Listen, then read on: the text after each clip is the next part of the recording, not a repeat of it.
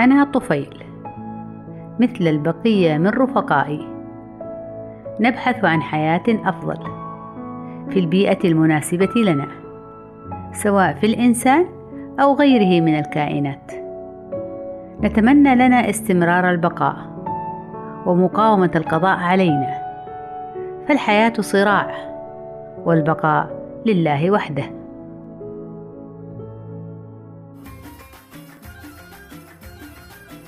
في نهار صيف معتدل وقرب نهر جار صغير في أرض زراعية خصبة.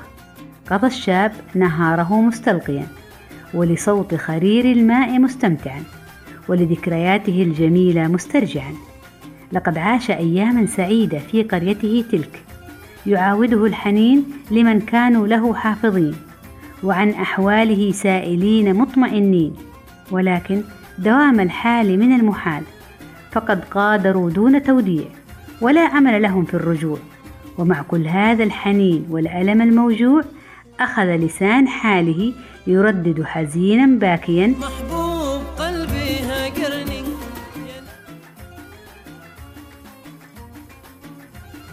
أخذته إغفاءة تعب وحسرة قرب ذلك النهر الذي تتطاير حوله الحشرات. حتى أن إحداهن تجرأت ونزلت على جسد الشاب العاشق كي تنال وجبتها المحببة من دمه الملوث بالعشق. كانت ذبابة سوداء حدباء الظهر قبيحة المنظر لسعته لسعتها المعتادة. ماصة دمه الذي تحتاجه بكفاءة عالية مفرغة ما في جوفها داخل جلده اللين.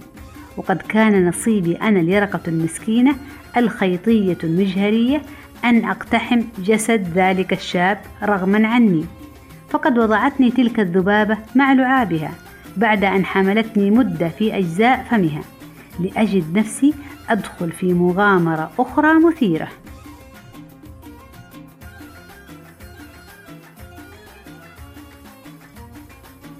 تسللت بخفة وهدوء كي أجد لي مكانا هادئا أعيش فيه تحت جلد ذلك الشاب.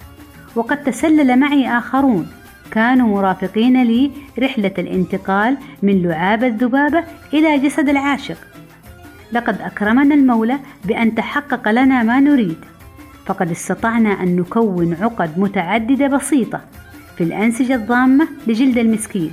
وهناك عشنا حياة هانئة قانعة. ونحن متمايزون إلى إناث وذكور. امتد وجودنا فيها لعشرات السنين والشهور دون أن ندرك ما نحدث من آلام وشعور لجسد العاشق المغرم المقهور.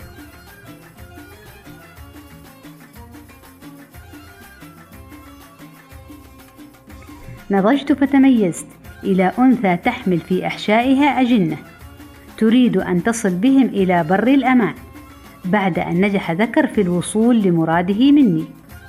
لقد كنت أضع أجنتي بحب في تيار الدم راجية أن ترعاهم عناية الرب حتى يكتمل لهم النجاح في درب الحياة الطويل.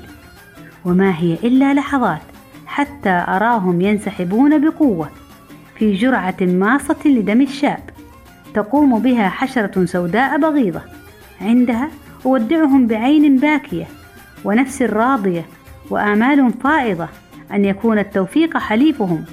وأن يكونوا خير خلف لخير سلف.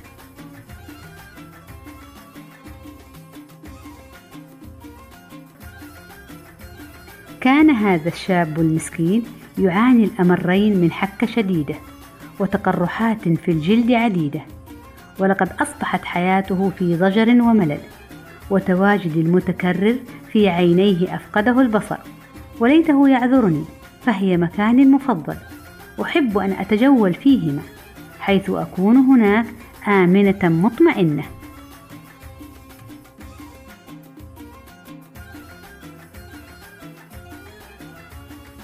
وفي يوم بائس حزين سمعت حوارا تقطع له نياط قلبي.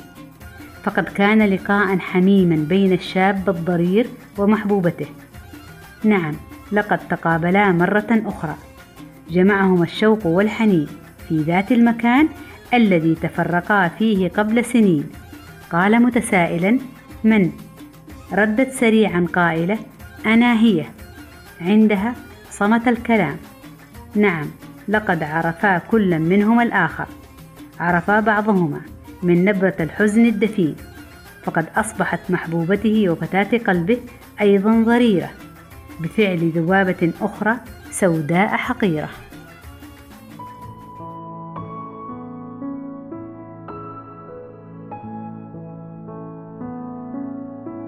سمعتم الحكاية وعرفتم الرواية وكانت النهاية. ويتجدد لقاءنا بكم في قصة طفيلية أخرى تشد انتباهكم وتستدعي اهتمامكم. دمتم بخير.